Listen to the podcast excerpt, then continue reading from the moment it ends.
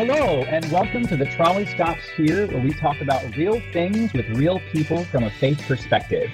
I am Taylor Darden, and today our icebreaker is our favorite thing about summer.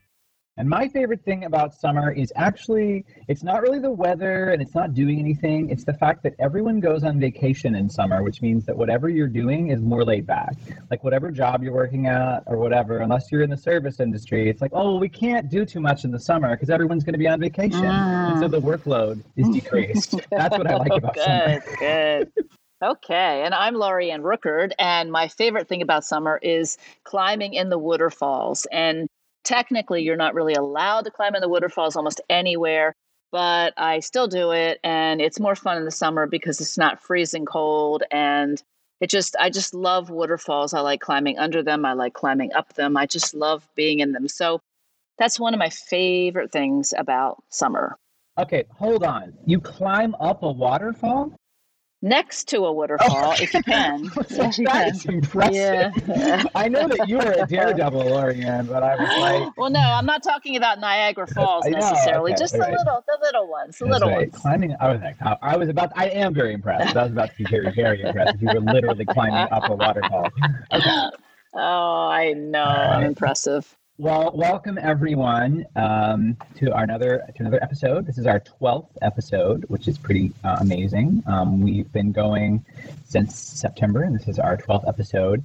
And before I Ju- yay! Yay! Uh, before I jump into uh, the topic, I need to share with all of you that this could be my last episode, at least for a good while. Um, many people in our congregation know, um, and uh, many other people know, that I am going to be moving to Baltimore in a few weeks to start my fall externship in speech pathology at Johns Hopkins Hospital. Um, and because that I'm moving to Baltimore, and also because uh, pandemic restrictions are easing up and lots of churches are moving more in person and things like that, I've made the decision that for the time that I'm in Baltimore, I'm going to join join a church in my own community. Um, that just feels something like what I want to do. I want to be a part of a church in my own community for that time, and I'll only be gone until December. But it felt disingenuous for me to continue doing the podcast if I'm no longer attending uh, church, either online or in person, which I probably won't be. Um, so I've decided to step down from the podcast. Um, but the podcast isn't going anywhere. You'll be pleased to know because the the lovely and talented Lawrence Clark, who you, if you are a long-term listener, have heard on this podcast not once but twice, is going to uh, step into my shoes as co-host. Mm-hmm. I'm really excited yes, for what he can bring. Mm-hmm from a different perspective as an educator and a person of color to this podcast. Um, he also happens to be Lorianne's nephew. so it will be a family affair. Um, but I'm really eager to pass the torch to him, and I know he'll do a wonderful job. He has been leading our church coffee hours, our church virtual coffee hours, for several months, um, and has really done a wonderful job tackling important topics. And I know he will bring that same empathy and intelligence to this podcast. So, everyone, welcome Lawrence. Uh, yes. Anything I missed on that topic, Lorianne, about uh, the the changing of the guard?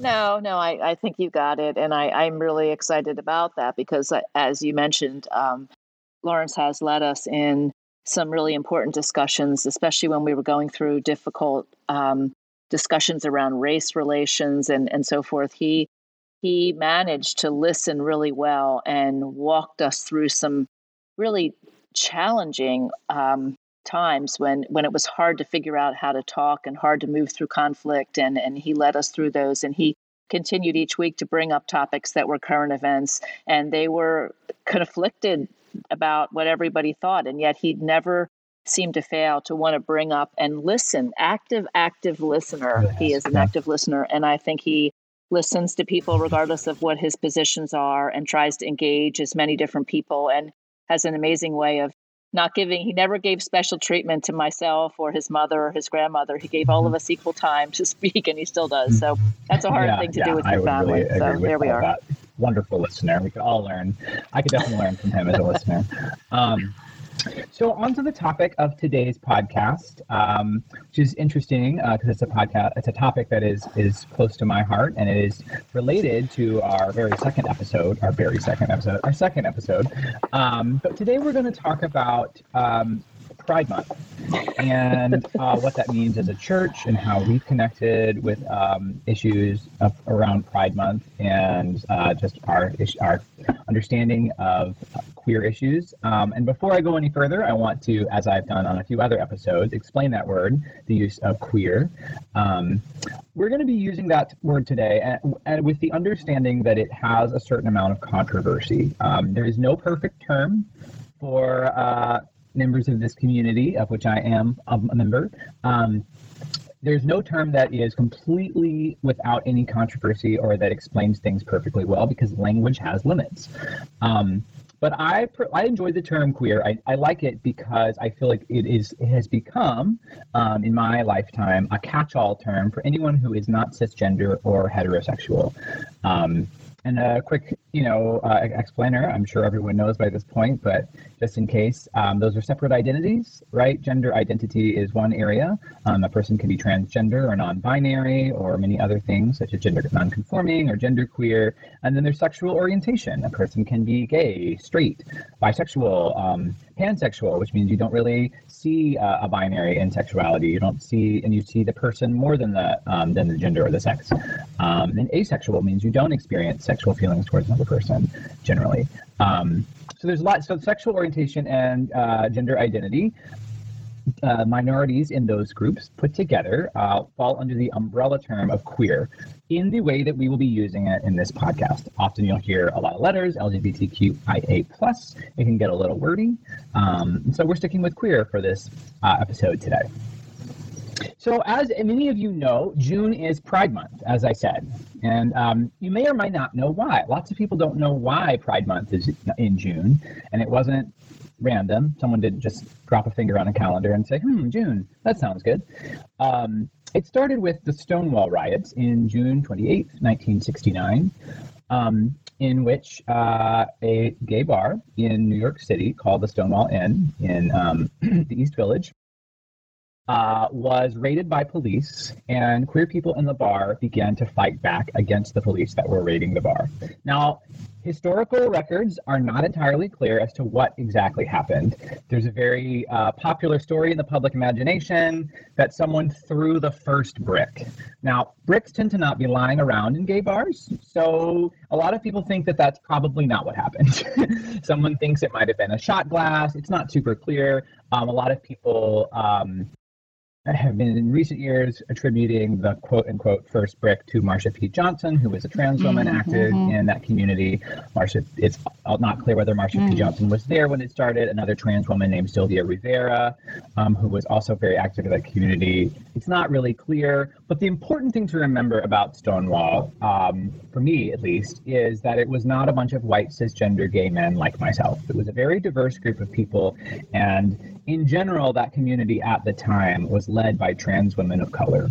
And I think it's important to remember that because it sometimes gets lost um, in that a lot of rights that I have um, came from that one moment and the events that happened after it, uh, and from trans women of color who tend to be the most marginalized members of the of the queer community.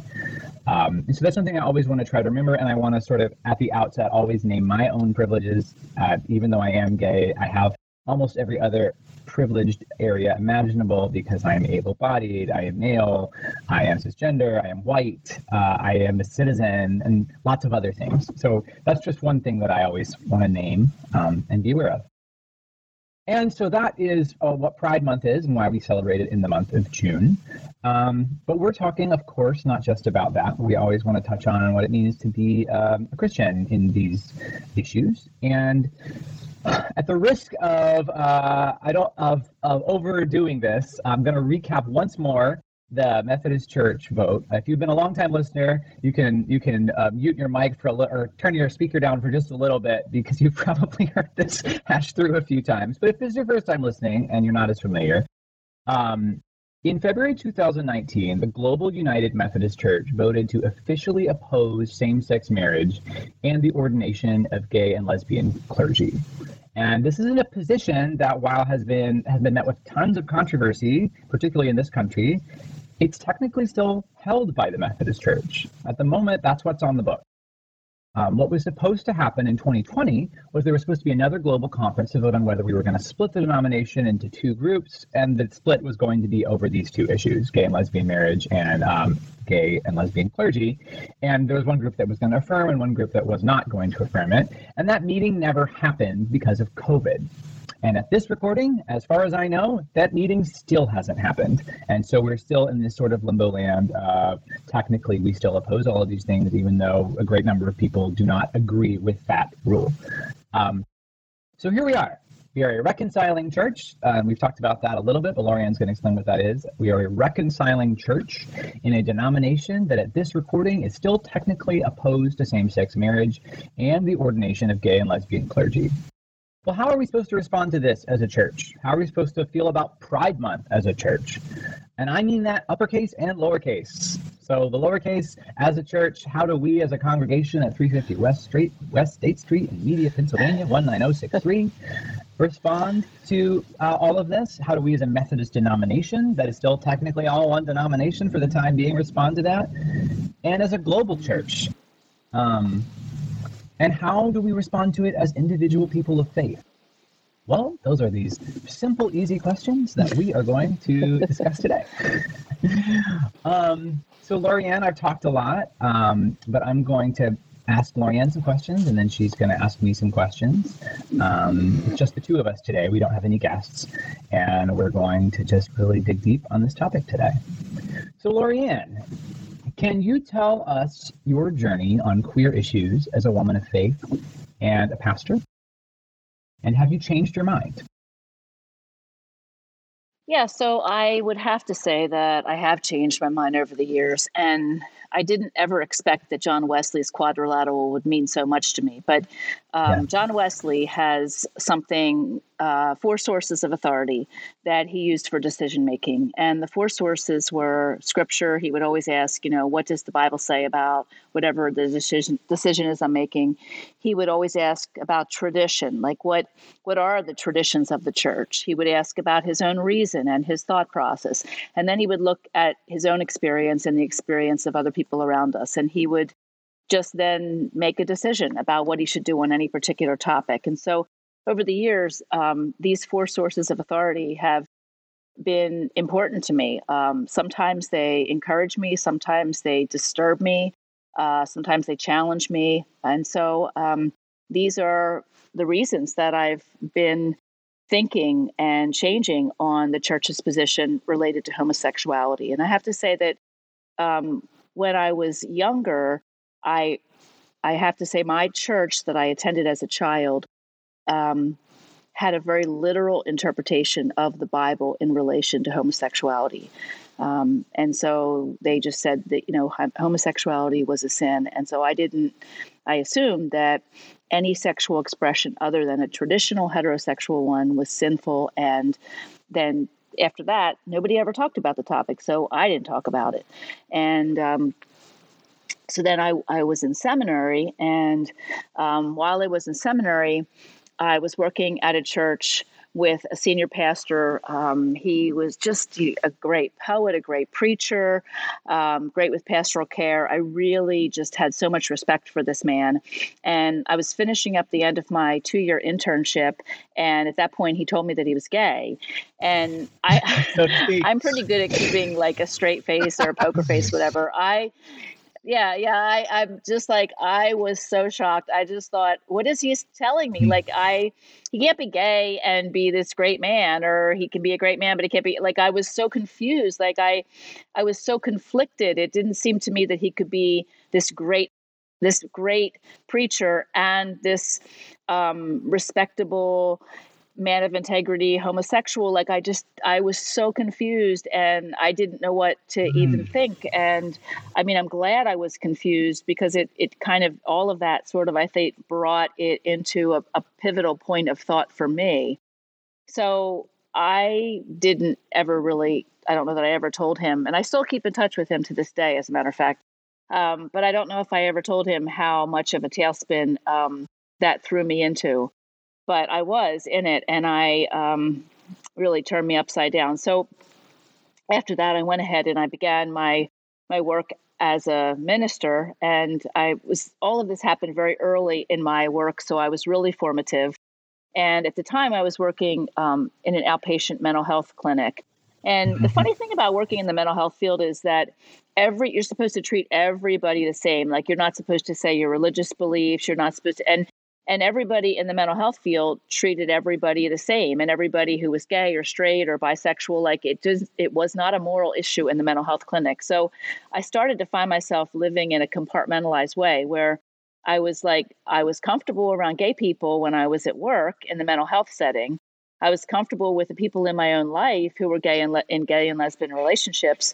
But every time I walked into the church, I suddenly was conflicted and I wasn't comfortable and I didn't know what I thought. And I was confused. And then to make matters more complicated, I knew district superintendents and bishops who were such great folks and they were gay. And it was like, oh my gosh, now I'm, how do I put this together? So, mm-hmm. anyway, mm-hmm. um, I find sometimes the Spirit loves to help me through things by making things even muddier until they can get more clear for me. Mm-hmm. And so in 2004, um, I was asked to serve as a juror for the trial of Reverend Beth Stroud. And Reverend Beth Stroud at the time uh, was an elder serving in the First United Methodist Church uh, of Germantown, which is often called FUMCOG. Um, and so my district superintendent, the only thing that was going to determine whether I could serve or not is the district superintendent asked me if I could quote unquote uphold the book of discipline. And so I thought about it and I thought, well, I, I just tried to like, okay, do I believe everything? Do I believe nothing? And then I thought, well, do I believe at least 51% of what the Book of Discipline says? And I thought, well, yeah, sure I do, because I, I agreed with a lot of it. I didn't even know any reason not to. So I said yes. Um, but it kind of made me right. think about like if you go to court to change the laws and somebody asks you if you're going to uphold the law of the land, like you kind of have to say yes to get to the table. If you say no, no one's going to let you serve. And it's just kind of a catch 22. But at any rate, I, um, I did say yes, and it wasn't a typical jury because everybody who served on that jury, it was a jury of our peers, but we all knew Beth. Well, we all knew of Beth Stroud, and everybody knew where they what they thought about um, homosexuality. So it wasn't like everybody was just open minded. We all came with our own positions and our in our mind. We all knew what we wanted the outcome of the trial to be. So to make matters um, hard for Beth, she had already gone to the bishop and told the bishop that she was in a homosexual relationship. So um, she made it really difficult for those of us that were trying to uh, prove her innocence when she had just admitted to be guilty of the very thing of she was a practicing self-avowed homosexual. She admits her guilt. So we're trying. Love that phrase. I know. So she, I know. I don't even know what that means. Self-avowed. Is she practicing? She's not practicing. I, we don't even. Need to, yeah. Days, I yeah. Know. I know. I know. So um, at any rate. Um, so we the even though people tried to say that she was not guilty, um, we still ended up with the majority of people saying that she was guilty. And then we had the sentencing, sentencing phase, and that was really torturous because we spent hours and days with um, with each other as clergy, as peers, arguing really and trying to do it in the best way possible. And we just um, and and so not only so not only did the verdict turn out to be one that I was not in agreement with. But then, um, then we have to all be marched out into the press. So the press is sitting there taking pictures, and someone's reading what our position is. And I'm knowing the whole time that I wanted to stand up and kind of yell into the camera that I was in disagreement, um, which I probably would have done now and been issued out or something. But at the time, I was still trying to behave myself. Mm. So um, I have to say that was probably one of the hardest things I experienced in my pastoral career so there's that all kind of going around in my mind and i still i hadn't really said a lot vocally. I just kept my own personal thoughts to myself and on my professional thoughts professional and i didn't really say much um, at all um, in the churches. But then of course i come to um, first united methodist church of media in 2014 and the very first thing that happens at my pastoral interview is one of the member states that she says that what she thinks is the most important goal for the church is for it to become a reconciling congregation. So I was very surprised. And I didn't have any idea at that time how we were going to go about becoming a reconciling church. So, of course, we did the typical Methodist thing, and we formed a task force, and uh, and we went ahead to find out how to do that. And we led study groups. Um, we read a number of books, including God and the Gay Christian by Matthew Vines. Um, we hosted talking sessions. Um, of course, the task force met over and over. Uh, and we were trying very hard to think about how to engage members as opposed to maybe reacting and defending and shutting them down. It was super, super hard and probably something that people did with during the civil rights um, movement. A lot of self discipline and a lot of careful um, scripting as to how one responded. So eventually we had a, a congregational vote in April of 2015 and we ended up having zero votes against becoming a reconciling congregation. One person abstained, and everyone else voted in favor of becoming a reconciling congregation. And um, and so then we were on our way to not only voting to be a reconciling congregation, but um, but trying to live into that. And I, one of the things I and I I think I've said to you, Taylor, before that Mm-hmm. Um, I really appreciate that you have noted the difference between being an affirming congregation and a reconciling congregation because to reconcile mm-hmm. means that something's broken or that a person's been harmed, a group's been harmed. And the also reconciling doesn't say reconciled, it's a process, it's something that's ongoing. Um, so it means that we as a church have to we accept that we've done wrong to our queer brothers and sisters uh, we've excluded them from the sacrament of marriage. We've excluded them from ordination. We've excluded them in many cases from full membership in the church. Um, communion. And so in recon- communion, yes, absolutely. Um, and so in in reconciling ourselves, we um, we have rainbow signage, including a brown and black uh, stripe, and some cases purple on our building uh, to declare that our church is a safe place for our brothers and sisters. We um, we state our beliefs on a website. We um, we have a portion in our mission statement that um, also includes the fact that um, we celebrate our human family's diversity, and that includes sexual orientation, gender identification. We talk about affirming that all people uh, are created in the image of God and are worthy of God's love and grace. Um, and then, in addition to that, again, it's it's just it's not something that's a once and done. It goes on. It includes inclusive illustrations in sermons, um, prayers in worship. It includes um, attending and participating uh, Pride events such as the Trans Health Conference and Pride Day, um, watching movies, um, reading books by queer authors. Um, and one of the things that's a little bit new to me that I've really started doing is trying to research different organizations before I offer financial support to find out what their relationship is to the queer community. If I find out that there's discrimination, um, then I'm not going to support it financially, or maybe I'm even going to write a letter that says exactly why. Um, but the and you know it has it can even have to do with like how one invests their money, what sorts of businesses I'm going to support. I mean, it really it can go lots and lots of ways as far as um, what it means to be an advocate. Um, mm-hmm. And you know, as you I'm sure must know, Taylor, we make mistakes and we don't always get it right, but there are often people who will give us loving accountability at those moments. Oh, that's such a beautiful journey. and I love that it started with your own journey, you know, and then it became the journey that you took with the church. Um, this is really interesting to our listeners because even though Lorianne and I have known each other, believe it or not, for about three years now, um, we I've never heard this story from Lorianne uh, from beginning to end, and it's um, that's one of the great joys that has happened in this podcast, just being able to get to know Lorianne better. Um, and I really love what you said. Uh, you said it was good that you were confused, um, and I think that's such a great thing to hold with this and many issues. Is like stay there, right? Stay in the confusion, stay in the muck, and and and deal with it and wrestle with it and get to the bottom of it um, rather than run away from it. Um, which is not what you did. You did not run away from it, and I thank you for that. Um, so I just we touched on this a little bit, but I'd love to know, you know, through the experience of you know walking into this church the first thing they said in the interview reconcile you know we want to be a reconciling congregation. And then the part of the experience of the reconciling congregation and then the whole general conference vote which happened after you took me on you know um, and gaining more queer members of our church you know since you started i think um, even in you know uh, since i've been here. Um, and you, you also picked up a gay employee. Uh, well, I'm no longer an employee of the church, but I was for uh, about two and a half ish years. Um, so anyway, I would just love to know how has that experience been for you, taking the journey to the church? How has that been for you?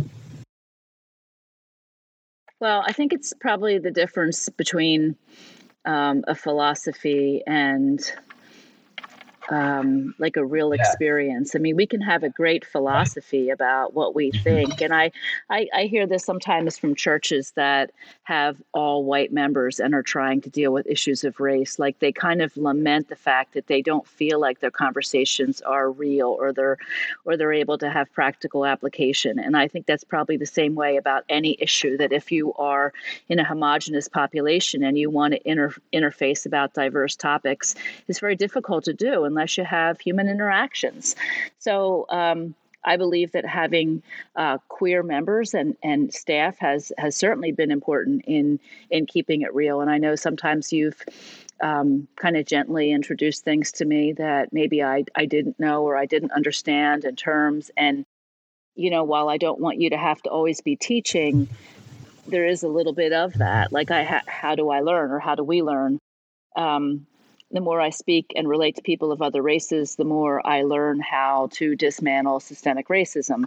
And so, in that same way, having queer members and staff who are willing to offer some accountability, it I think it helps us to grow um, in the reconciling process. And I, I do believe that the more um, diversity, the more we have um, many different people in our lives, um, the more we grow. And I was just thinking of this. I know I, I, keep thinking about issues of parallel that relate to race, but I've been reading this book called White Fragility. And there's this one section where the author says that nobody ever thought about the fact that for her not to have um, black persons in her life that that would diminish her life that if she didn't have black people in her neighborhood she would be diminished and i think in the same way for us not to have gay people in our midst, not to have gay people on our jobs, not to have gay people or queer people in our neighborhoods. Like it's the same principle. Like we don't realize how our lives are diminished by how small they are, um, by how um,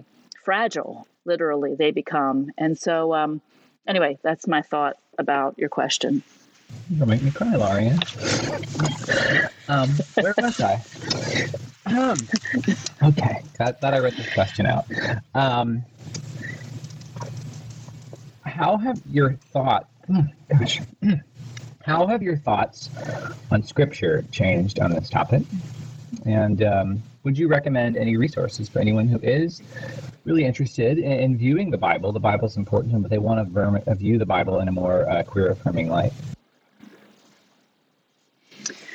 Yeah, so I am. There's no way I'm going to answer this question and be satisfied with my answer. So let's just start there because there's so many different scripture and there's so many things and books written on this. But um, I mean, probably the most helpful book for me was um, the Matthew Vines book, God and the Gay Christian, and I like how each chapter took a particular scripture and it gave you a little bit of history and it gave you a number of different ways to look at that and and to understand it um, and so I would really recommend that book because um, at least it was the most helpful to me. But I think on a on a kind even more of a primary level, just the importance of making the uh, a distinction between um, interpreting the Bible literally and interpreting it metaphorically. And most of us don't even care uh, or don't even think that's a big deal. But I wonder how many of us uh, would say that a woman's not allowed to speak in the church, or a slave should be submissive to his master, or if a man divorces his wife and remarries, he commits adultery. And most people would say, Well, I don't believe those things. I don't agree with those things. But then you need to think about, Well, why don't you? And that's where it gets into looking at the culture and the history. And do you think there's a metaphor or some scripture just don't fit into our culture and into our time? And they don't, they just don't make sense because they're not meant to make sense. And other things are more metaphorical. So I think on a very primary level, it's important to ask those questions um, rather than just kind of having a spiritual buffet where we like some scripture and we don't like others, and we end up, you know, we're not really sure.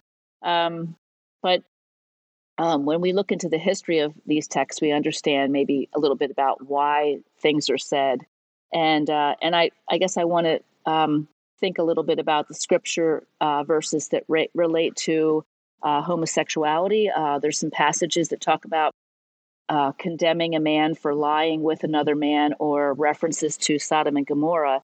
And these particular passages, when you really get to the history of them, they're written about rape. And I don't think any of us wants someone raped, whether they're raping right.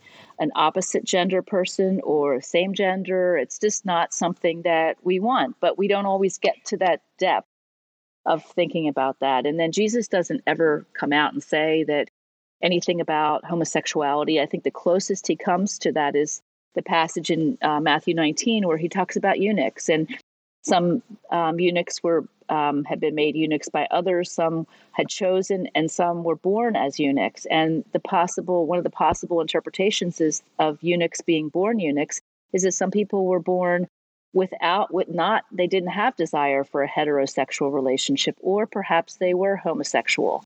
Um, and there are numbers of reference in the Old Testament to um, the Levitical laws, and we don't follow Levitical laws. We're Christians, so why would we be following them? And they tend to condemn um, homosexuality. So there's a lot of wisdom and truth in the Bible, but there's a difference between a literal truth that applies to culture and time and a metaphorical truth that applies to every culture and every time. And I don't want to forget to say that this is like a little bit of a, a, a kind of a sneak preview of something that Taylor's going to talk about on Sunday. So, not that anybody's going to have heard this podcast, but then, but you are going to be speaking about. Yeah, that's true. It's fine. Yeah, you can talk about it now because by yeah, the time anyone yeah, hears it, okay. already happened. um, well, anyway, yeah, I think I love all of those, you know, and um, I, I, also had to go on that journey myself because it was very important for me at the time. Um, you know that it that I be compatible with with scripture. Um, one really interesting thing that I didn't learn until I think the last year um, or so is that in Ezekiel, um, the sin of Sodom is explained. It is actually explained in the book of Ezekiel that the sin of Sodom was that they did not take care of the needy and the poor.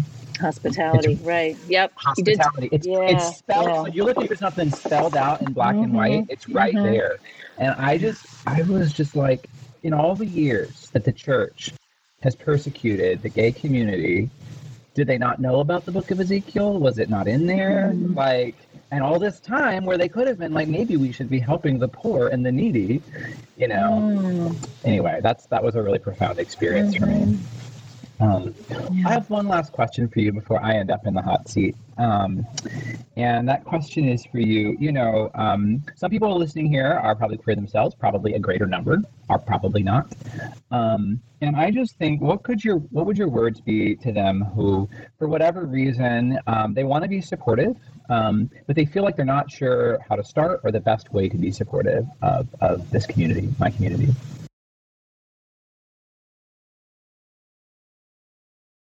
Well, I think it goes back to my comment about um, the importance of um, just getting to know um, as many different people as we can, um, just so that we can uh, be richer. We richer. We can be uh, wiser. We can be varied. We can be so much more as as humans, um, and uh, that can happen through movies that we watch. It can happen through um, books that we read. It can happen through educational opportunities.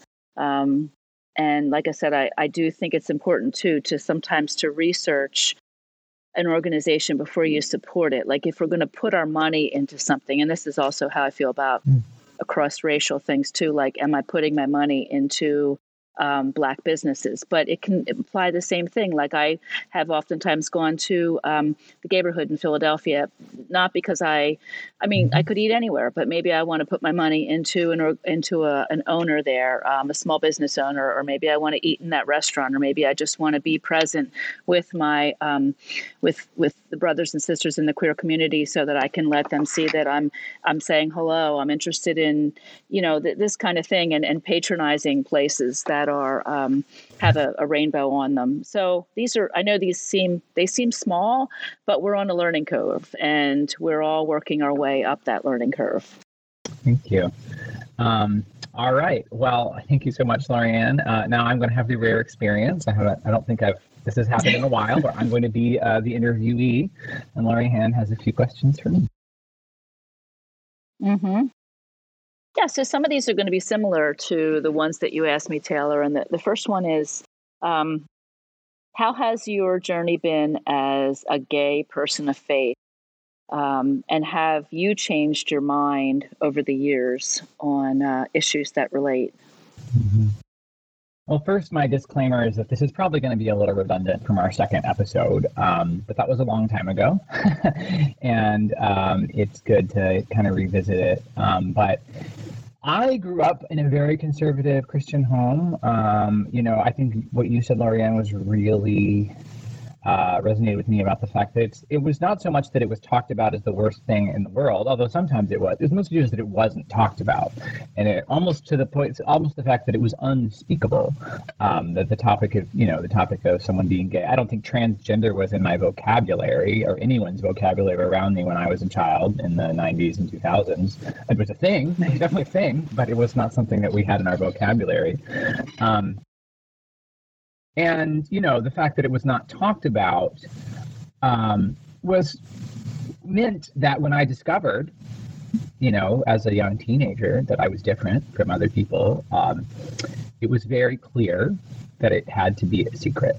Um, that there was just, you know, I, I, would every every now and then I would try to broach the topic with with someone, you know, that I trusted with an adult very obliquely. um, it was just clear that it was not a topic that anyone was really willing to discuss with any nuance or anything. Um, and so I sought out books and things like that, and that didn't that didn't that wasn't satisfying either because I never found one from a Christian. You know, I found things from a non-Christian perspective that said it was okay to be gay, um, but that wasn't good enough for me because I wanted it from a faith perspective. Um, and uh, through a long, you know, I, am going to be more. I think I'm going to be more open about this than I probably was the first time. Uh, maybe that's that's why I'm doing it again. Um, I went through uh, what has been called variously gay mm-hmm. conversion therapy, reparative therapy, um, as a teenager, and it didn't work. um, but what it did do was it caused me a lot of mental health problems. Um, and uh, it, the fallout was that I missed a semester of college and had a mental breakdown. Um, and so anyway, uh, all of that kind of eventually, I eventually found my way, uh, my junior year at my very conservative Christian college, to um, what I would now call queer theology, but at the time it was just a bunch of people saying it's okay to be gay and Christian. Um, and they had a they had a reason for it. They weren't they were they weren't just they, they were like no we've thought about this we've given it mm-hmm. thought you know, um, and I think I have mentioned this before, but there was, there was sort of a watershed moment for me when I came across the documentary called um, uh, it was called sorry um, because um, there's two of them. The first one that I saw was called For the Bible Tells Me So. And there was a recent follow up a few just this past year called uh, For They Know Not What They Do. Um, but it was just about um, five members of very conservative Christian families um, who all had a gay or lesbian member. Um, and what happened. And interspersed throughout this documentary is a lot of very devout, very wise and prayerful people of faith, ministers and religious scholars, and all giving a very strong case, you know, for why what we look at in the Bible, first of all, is not talking about what we look at as gay and lesbian relationships now. And second of all, we should never use the Bible as a weapon in general. Like that's just not the point of it. And I don't want to ever have to do that in my faith journeys, use the Bible as a weapon. Um, and so I remember sitting uh, in, in the room I was sitting in and just weeping um, and feeling like a giant weight had been lifted from my shoulders, which is a cliche, but that's exactly what it felt like. Um, and so it's been a long journey, um, and uh, people haven't always been accepting, and some people have wanted to like talk to me and convince me that I have you know, strayed from the faith, and you know, why don't why don't we just talk about this? Uh, a classic thing in the in the queer Christian community is what we all roll our eyes about is when someone says, "Hey, can we get coffee?" It's just a little shorthand for someone in the church who wants to tell you that we want to talk about the fact that you're gay and we're actually not okay with it, and it's like a shorthand. Oh, they're going to get coffee with me, um, and um, so I, you know, eventually I found my way to uh, a church that was fully accepting, had a lesbian pastor who was named Lori. Mm. Not, it wasn't this Mm. church. Um, and then I was there for four years, and that was a really lovely experience. And then I found out that there was a church in Media that had a part-time position open for someone who wanted to work then with, you know, young adults and just, you know, outreach in general. And I applied for that job, which I believe may lead us to our next question. Yeah, I think you did. I think you just walked us right to it, Taylor. Um, so I will ask the question that you're getting ready to answer, which is um, how has the experience of being a gay man on staff at our church been for you? What's that been like? Yeah. Um, I was. I mean, first of all, I had. I, I felt I had to put it out there from sort of the get go. I had to mention it in my interview. I had to make it very clear because it was not something that I was willing to keep a secret. Um, Right. and it was not even something that I was willing to like. I don't know, leave at home. Right. You know, sometimes uh, the fact that someone is gay in a particular workplace is an open secret. Um, everyone knows, but they don't ever talk about it. They don't ask about, you know, how's the person you're dating. They don't feel that they can invite their partner to a Christmas party. Um, and I wasn't going to do that either. Um, and, and part of the reason I wasn't going to do that is I felt that so much of what I needed to do in the work in this position would be um, reconciling with the queer community because that is one of the church's biggest failings in the last 100 Mhm. years. Um, you know, and so like there's no way that I could do that and, and, and not be fully open with who I was. So I was like, well, I'm putting it out there. And if they have a problem with it, then we'll both know this is not a good match. Um, and that's not what happened. You hired me.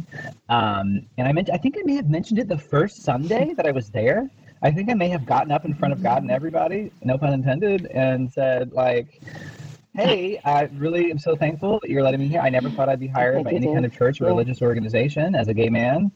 Um, not sure that anyone was surprised by those words coming out of my mouth, but um, yeah, and, and so and, and I have to tell you that in the three years that I have been involved with this church, um, between the hiring process and then becoming an employee and then deciding to become a member, um, I've always felt that. I've always felt that everyone was completely accepting. I don't know what thoughts go on every single person's head, but I know that everyone voted to become a reconciling church, you know, um, when it, that happened, or if the one person was named or whatever. But, you know, um, and so it's been a really cool journey uh, that way. And of course, I've been an employee during the reconciling vote, uh, during, sorry, during the general conference vote, which was not what I knew I was signing up for. Hmm. That that was a surprise. and I had a choice. I knew that I had a choice, and you gave me a choice. You mm-hmm. said, "Listen, mm-hmm. Taylor, you don't have to go through this. You don't have to do this. If this is not something you want to endure, having to go through this painful vote, which is probably going to be a whole thing, you don't have to." Um, and you were right. I didn't. But I really decided that I was going to be in this situation, I was going to be an Esther and not a Moses. And that was Moses left. And sometimes leaving is the best plan. Sometimes just getting you and your people out of an unple- of, a, of an inhospitable situation is the right thing. But Esther stuck around because Esther was called for a time such as this. And and so that's what I decided. I mm-hmm. decided that I was called for a time such as this. And mm-hmm. You know, I had already gone through the journey. I knew who I was and who I was in God, um, and I felt secure in that. And so I was ready to um, to go through with it. And and it was not fun. I remember sitting and watching the whole vote because you were in Mexico. You know, so I had to sort of de facto be the person tracking the whole thing. I remember when it all went down, and I was like, "That sucks." that really feels awful. Mhm. And then I Mhm. actually was in charge of the service that Sunday after the vote happened because you were in Mexico. Um, on a service trip. no, on a service trip. you weren't on a party. Let's just be clear. You weren't. You weren't out partying. You were on a service trip. Um, No, I was commu- communicating with you from like a porta potty porta potty. out on a cement Right. a cement a cement I remember we had to draft our statement. Like you had to dictate. What did we do? You had to dictate it to me from the porta potty. Yeah, it's just it was crazy. It, I just there's this little thing that said Damas on it, and I was Oh in my there, and people probably wonder what I was was so doing, funny. and they're all, I mean, it Oh wasn't God, I wasn't- it's funny in it wasn't really supposed to be. at the time. No, no, no, it wasn't funny at all. Yeah, yeah, and I had to draft that, and I had to, and I that is one, you know, you know me, I love to speak off the cuff sometimes, but that was not one of those times. I wanted to write out every single word, Mhm, yeah. um, and I did, and I read out every single word. I remember the whole congregation applauding, and then I remember saying, "All right, we're going to take a few minutes to talk about this." Well, it wasn't a few minutes. it was a while uh, because lots of people in the church had lots of things to say. Mhm. Um, but it was, um, I think it was my favorite Sunday. I mean, you weren't there, so I don't want to dwell on it, but I think it was in its way one of my favorite sun experiences, certainly one of my favorite services in the time that I was there. Um, and I remember, uh, I think you know this because it was on video, I got the whole congregation at the end of it. we, there's a very popular church and song in the Methodist Church that we had never done before called Draw the Circle Wide. But I uh, made Andy, our music director, learn it like the day before. Mhm. Um, and I sang it, um, that Draw the Circle Wide. And then we all held hands, the entire congregation, around uh, the, the church. And I remember saying, look around, because we didn't know. We didn't know what was going to happen. We didn't know if we were going to have to, you know, run away and take our building. We didn't know if we were going to just like have to get kicked out of the denomination. We didn't know. But we all looked around at each other and I said, this is your church.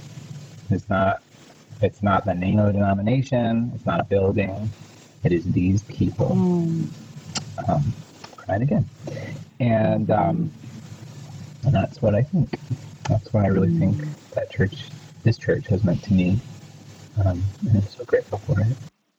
Oh. The next question. Yeah. Well, as I get ready to um, to ask you the next question about pride, it just occurred to me that um, a couple things struck me that might be how I might answer in terms of what it Hmm. means to be maybe proud, um, even to know you in in certain ways. Like I think about the hiring process we went through and your willingness to to say that you were a gay man. And I remember when you said that, it, it didn't hit me till a couple days later, but I thought to myself, gosh, I mean, Mhm. we're not allowed to hire anybody through ordination. It never occurred to me that we could raise our own money and hire Mm. somebody. And I thought, God, God made a way through this. Like Mhm. God found this creative way for us to do what we needed to do. We didn't know we were going to be, we didn't choose you because you were gay. We picked you because you were a good candidate. And then it wasn't until the interview that you told us that you were gay. And so I thought about what that was for us to like to receive you and to be so fortunate as to have you on our staff and then in addition to that i think about um, you know you being a couple for a large part of the time that you were here and how you modeled um, gay relationship and how you and your partner treated one another and always respectful and kind and helpful and just that's important for people to see um, a Mm. modeling of coupling. A lot of people, it's easy to see a gay person as long as they're not in relationship. But once they're in relationship, it's a whole different thing. And you know, you're on the couples retreat, and you're up front, and you're you know you're in pictures, you're being interviewed together. And like, what is like, what did that look like to us? You wouldn't have known how much that would have meant to us to feel so proud of you, to feel proud of you and your partner. And then um, another part of the idea of pride, I'm remembering the day when we did this flash mob with the bishop there. And I don't know if you were there yet or Oh, not, yeah, I remember. but we did a flash mob. Um, yeah, yeah, yeah. And so everybody had a different color, and it was to the song This Is Me from The Greatest Showman. And it was really super, super exciting. And it was another expression. I think it felt the kind of thing that someone does when they're proud and they're happy is you dance and you're having a parade and you're singing and you're, and it was really, so anyway, I just wanted to comment on that as I now ask you, um, a question about Pride Month, and you know, what does Pride Month mean to you? Oh gosh, that was oh man. I that was thank you so much for that, Lorianne. That was such a great thing. Um, this is this is what we do, listeners. We tell each other things we've, we've not ever told each other live in front of live in front of people. Right, right. Private things. Right. Uh, like porta um, potty stories. Right. Yeah, so that's such a great question. What does pride mean to me? And that's also been a journey because I was I used to be really confused about it. Um, I, I, you know, I, I was just, you know, in general, um, I often feel like people expect me to be proud of things that are less important to me. Um, and what I mean by that is I'm about to start a clinical placement at Johns Hopkins University Hospital, which everyone thinks is like super impressive. Like, oh my goodness, Johns Hopkins, isn't that like a highly ranked medical school? And it is, um, and I'm excited. But it's not because it's not really anything that's like super that impressive. Uh, I'm going to say it right here. I was in the right place at the right time, and I had a specific skill set, and that was what they needed for this particular placement. Um, you know, and there's other things that I really am proud of, right? Um, and and and those things are not things that I can necessarily write on a resume. Um, I'm really proud of the fact that I decided to be my own person and come out and move to Philadelphia, which was a city where I barely knew anyone, and start a life for myself. Um, and I don't think I'm going to get a sticker for that. no one's going to put that on a resume. And I think that has been the journey for me of sort of understanding what the point of pride is, at least for me, is that it is being proud of something so that I won't be ashamed of it. It's, I'm living in the mm. positive space, so I won't be living in the negative space. Because the world still is not going to give me a sticker for what I've had to endure and go through, um, even as a privileged white cisgender man, as a gay person. Um, I don't know that I'm ever going to get any tangible reward for that um, or, or, a little gold star. Um, and so that's what Pride's for. Pride is for all of us who have been marginalized um, and, and people much more marginalized than I am as well to to to to wave that flag and sort of say we're gonna we're gonna throw a party for ourselves because no one's throwing a party for us, um, and and that's gotten better, mm. you know, even in my lifetime. Um, but I think that it's still there's still a lot of work to be done. Um, I'll just be honest. Uh, two weeks ago, I was walking in a parking lot and a stranger called me a word that begins with an F. And we're not done yet, is the point. I think we still need um, we still mm. need this. And, and I also wanted to answer this question not just for me as a human being and as a gay person, but for me as a as a Christian. What does pride mean? Um, and what's really important for me, I, I think you know um, that I, sort of on behalf of our church as outreach coordinator, marched in the Philly Pride Parade back when we had that. we haven't had it for two years now. Um, and I think one thing that I realized is I, I went there. I was like, "Well, I'm the outreach coordinator. It's my job to outreach, so I'm going to bring some brochures." And I and I and I took a pause and I was like, "No, I'm not. I am not going to pass out brochures mm-hmm. today because as a church, we are a guest in this parade and we don't get to decide that we're going to be in this parade. We are an invited guest, and there's an excellent case to be made. We as the church do not deserve an invite, but they gave us one, right? Mm. So we're going to, you know, when you're when someone invites you to their home for a party, mm. that's not a time to pass out business cards mm. for your business. You don't do that. That's not appropriate. You're not gaining you're not gaining when someone invites me to invites them to your wedding right and and like pays for your plate that is not the time for you to be soliciting customers um, because you're invited and you're a guest. And so I, it was really important to me. I was like, we can't in any way gain materially from us being here. We are here to support and we are here to be thankful. And so it was really fun because we marched. I marched with a lot of other sort of like-minded mm-hmm. people in our local um, local area Methodist church. And I carried a sign that said "God is non-binary" because God is non-binary. Um, and um, and it was a really big and i did you know people did ask for a couple of the flyers so i gave it to them. I felt like that was more appropriate because someone asked for you know because that was someone who connected with what we were saying.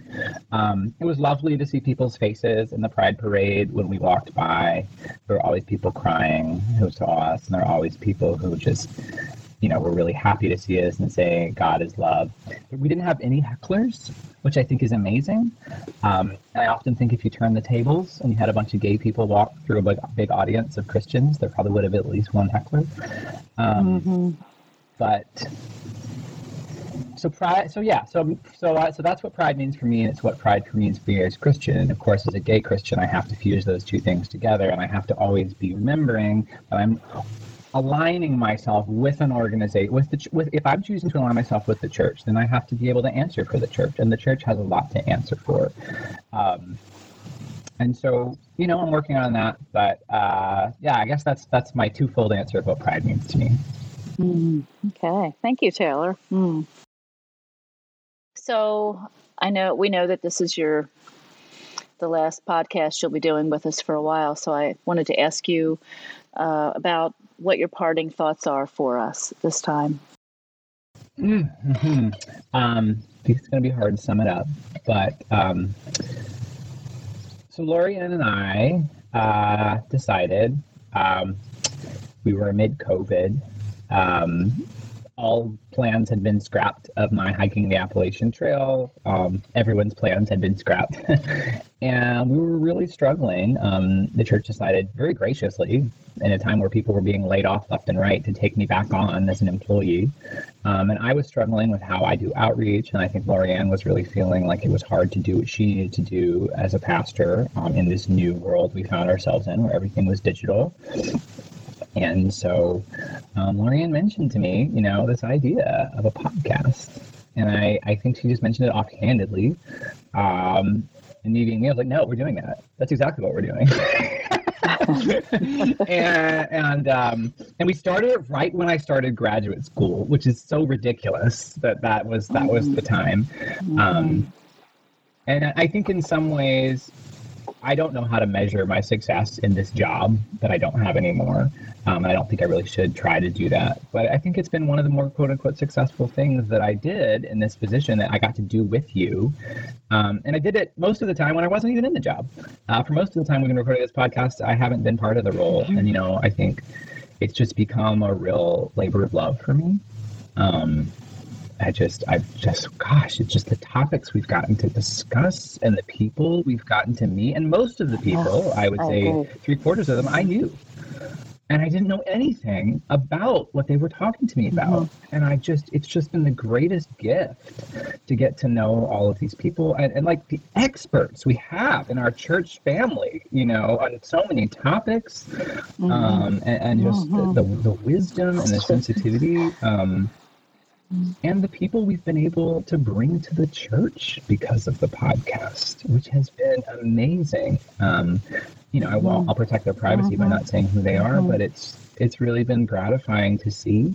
Um, I think God has used this podcast beyond what I would have expected. Um, and it's a strange experience because we're just sort of talking into the void half the time and then recording it and wondering who's listening to it and how they respond to it. We have these moments like that, like what we do here. Um, and Lorianne, one of the things that has been the greatest is just how much I've gotten to get better. I've gotten to get to know you through the course of this podcast. Um, and some of it, listeners, is while the podcast is being recorded, as you've seen today um, or as you've heard today, I should say. Um, That's right.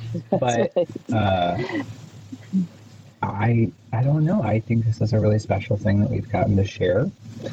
Um, and we'll always have it. You know, whether I get to come back or not, we'll always have shared this really great experience. Um, and I'm so thankful for everyone mm-hmm. who's responded to it, who has also shared. Um, I'd love to hear your thoughts on how this podcast has been. Uh, if you want to contact us through the church. Um, but it's been a real blessing, and I'm going to miss it. Mm, thank you.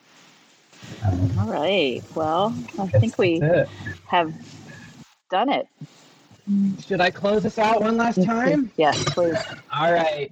Thank you all so much for joining us, and tune in next time with our very own Lawrence Clark on The Trolley Stops Here.